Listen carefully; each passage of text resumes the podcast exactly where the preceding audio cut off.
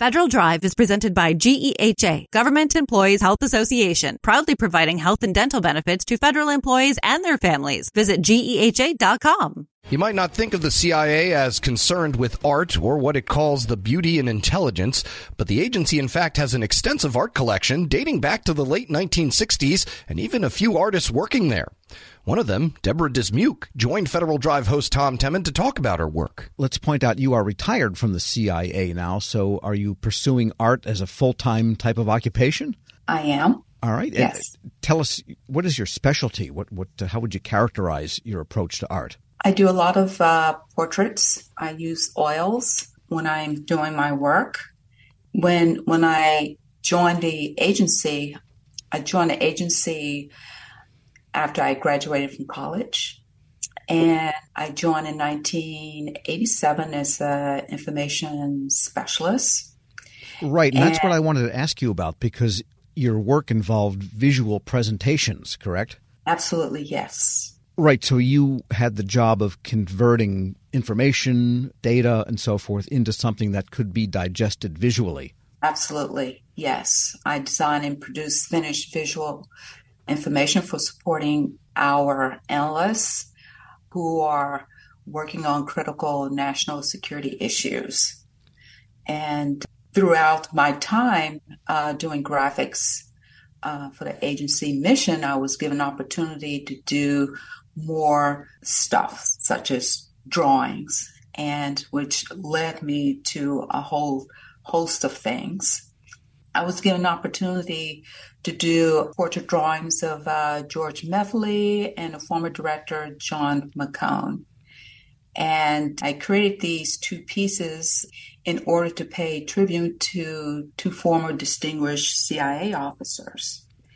And over time, my unique artistic skills were noted by those I work with. Yeah, I was going to say, because it must have been the visual presentations you did probably had a little pizzazz in them, and somehow they yes. knew you could do this more than. I mean, just on that point, the visual presentation of data or material such that it's digestible by the agents that, as you say, were working on national security issues, that's something of an art in itself, isn't it? Because you want want it to be compelling and understandable, but yet also accurate for them. Absolutely, yes. And what yes. were the media in which this was done? I imagine it, it, evolved since you joined in the late 80s until when you retired because of all, all the electronic means that came in. We use various graphic packages that most graphic designer uses. Um, Adobe is one of them, and there's uh, quite a few, yes. And throughout all this time, though, you pursued the oil painting work that you had been trained for in college as yes. on the side yes, that opportunity um, presented itself. I started out doing a smaller painting for Mr. Panetta, uh, former director Leon Panetta. So uh, I did a snow a uh, snowy Langley painting for Mr. Panetta for his official holiday card. And Mr. Panetta was very pleased with it, and uh, he pulled me to the side. And He said, one day you're going to be famous. Wow. And I guess in a sense you are. And, you know, I'm looking at a couple of the paintings that the CIA features. One is of Bill Donovan, a long ago operator there, I think even before the formation officially of the CIA as a, you know, federal agency in the aftermath of World War II. And then there's also a painting of uh, photorealistic, is what I would call it, of the World War II Navajo code talkers. Yes. So widely differing subjects. What what's your inspiration for saying I'd like to paint this? So my inspiration comes from um, movies, storytelling on History Channel, things like that. So I'm, I'm inspired by the history behind the storytelling, and I myself would like to, I do commission work for others, but these pieces would be for me that I like to start my own personal collection. I'm inspired by, you know, the latest trends, things that are happening here in our community or organization. And also, I visit galleries too that also gives me inspiration to do more, to give me more inspiration to to paint and look for content that's different, you know. Sure. And just getting back to that one of the Navajo code talkers, that was from a photograph but there was yes. a lot of research you had to do to make sure the colors, because it was a black and white picture, were accurate. Yes. But beyond just copying it in color, do you feel you bring something to it to enliven the photograph so that as a painting, it's really a work of art and not just a copy of a photograph? Correct. You know, I like the story behind it about these, you know, two cousins, but there was a lot of research uh, not just the photograph itself, but also the color. As an artist, you want to um, make sure that the clothing that they're wearing is close to the color of what the Marines wore. So I had to go online and research what the color of that jacket that they were wearing, what was the atmosphere like? Was it sunny? Was it hazy, cloudy during that day? and then also capturing the skin color of the Navajo code talkers. So I have a book, what, what you call a color recipe that give you suggestion of different colors to use uh, for different people of color, different races. So I, I want to make sure I got the right green for the hat, the the equipment, uh, I want it to look like metal, so I want to make sure that I use appropriate colors to indicate that it is metal. So it, it was a lot of uh, research, not just you know painting it out, but I want to make sure that the colors are accurate to make it realistic and believable. And do you sketch the outlines of it first, say in charcoal or pencil, or do you go right to paint on canvas? Yes. So I practice what the old masters do. So I will prep my canvas by using burnt sienna, kind of give it that uh, sienna wash, and then go in and pencil it in lightly. And then with that, I use my brush to identify my lights and darks, adding tone of values and and making sure that the perspective and the form is you know okay. So normally something like that might take maybe four days just to draw it out grid it out Yes. Wow. Yeah. So this is not something you sit down one evening and then hang it up the next day. Oh, no. no, because sometimes uh, if I don't get it right, I may use turpentine time to wipe it out and start again. And um, if it's if the proportion is off, I will have that handy rag brush to wipe it out and uh, start again. And there's another painting, I think that's one of the ones in the CIA collection of a moment during the Cuban Missile Crisis. There are operators hunched over machinery and communications gear. Tell us about that painting. So that painting came along when I had an opportunity. Um, once my management saw uh, the type of work that I was doing uh, outside of the, the mission graphics, I had an opportunity uh, to do my first commission piece. And so this was during the time, during the uh, Cold War, the missile crisis. I was working with a group of analysts. Uh, they did have a photograph.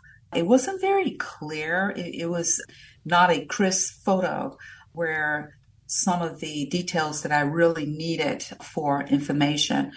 So I started off with a basic photograph and working with the analysts, we start putting more elements in the painting to tell the story. Deborah Dismuke is an artist and retired CIA officer.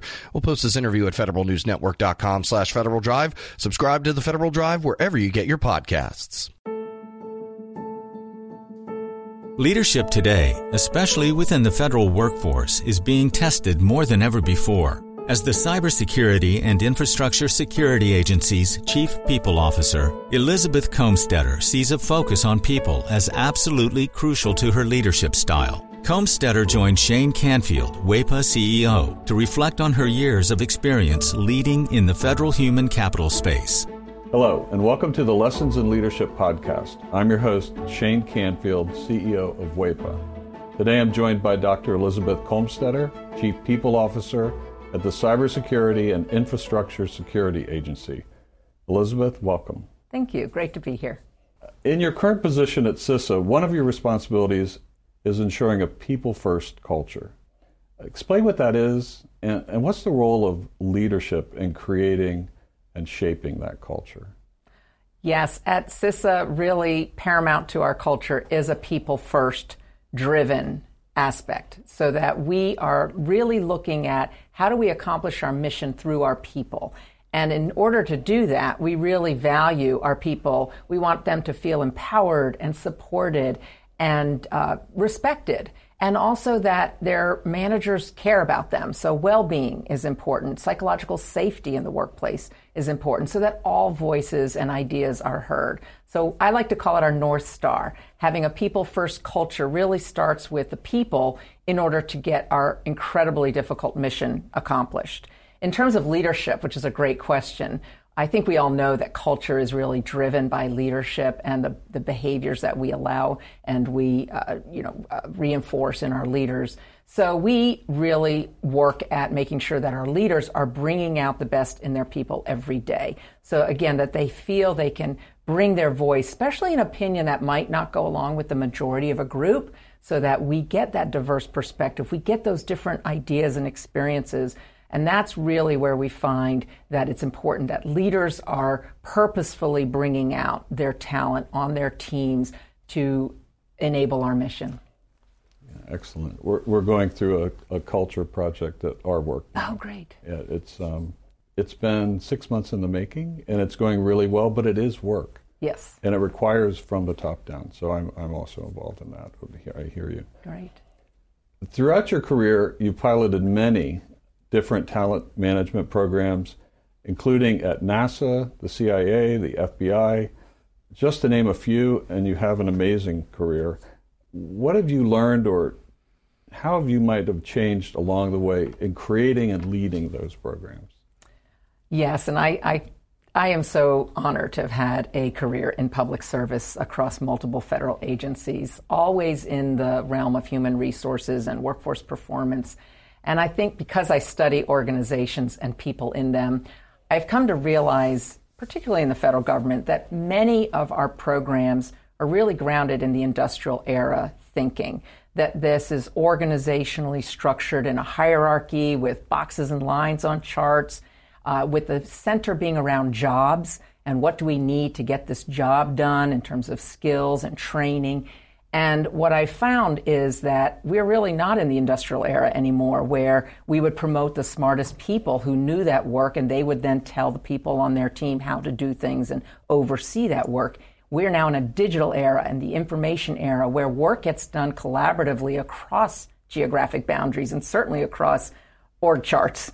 So uh, we like to call it networks um, or hierarchies, and we really need to again unleash people so they can find those other people who are working on similar problems or have the right ideas.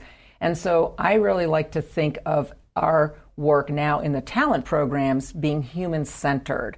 It's more about the user and the experience than about the rules and regulations. So, although we have to have rules and regulations, certainly in human resources, is that person experiencing what they need and getting what they need for their role at that time? So, not so much on the job, but on the person. So, for example, we're recruiting.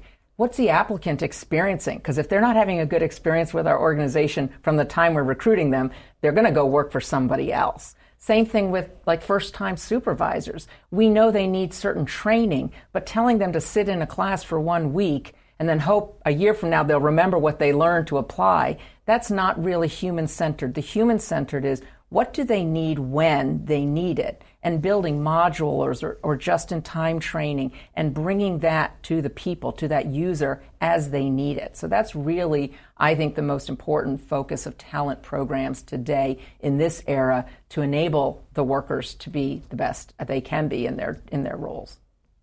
Excellent. New thinking. Um, this is always an interesting question. Has there been a time when, as a leader, that you've made a mistake? And what is that? And um, I think most important, what did you take away from that? What did you learn from that? Well, I kind of chuckle because I think as leaders, we have to learn to recognize our mistakes, admit our mistakes, and that they are opportunities to learn. And so uh, I've had to do my own self reflection on, on making mistakes and when things don't turn out the way that I expected them to. Um, makes me think of a time when I was at the Transportation Security Administration and I was a supervisor. And I was really embroiled with my program. I was the technical leader of it. I understood it. I'd run it for years. And I was making a briefing for a decision that had to be made about this program that was very near and dear to me. And I presented the briefing uh, to one of the very senior people in the agency. And I think there are about 20 people in the room.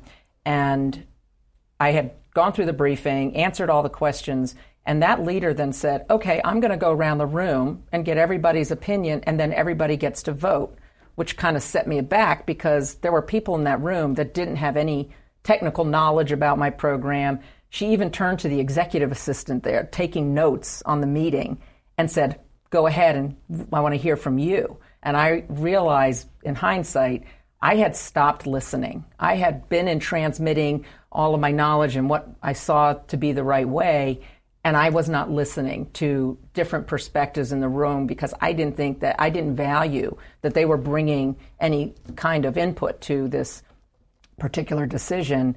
And it didn't go as I had hoped. And I left very disappointed and was busy blaming the senior leader and how that meeting was conducted, that she let all these people have opinions when they didn't know, in my mind, didn't know what they were talking about. And so, um, in reflection on that, I realize, and now as I've moved into more senior leadership positions, I realize that was a mistake, that it actually is really important to listen, especially to people who have different perspectives or at a different point in the career, not just the people who know the program or the technical really well. And so that was a mistake I made, and I realized in my own sense I wasn't listening to very different opinions, and I probably should have because I would have learned more about what was needed for this program going forward than just leaving getting getting upset that it didn't go a certain way. So I've really practiced active listening. I've practiced making sure there's very different people on um, teams and certainly on committees or councils that we need early careers, people new to the agency, mm-hmm. people who haven't walked in the shoes of the technical workforce because they're asking questions we need to hear for these programs to be successful. Excellent. Your career in talent management means your work is very closely tied to people. And even your title, Chief People Officer, what does that mean to you to be a leader in the federal system with that focus?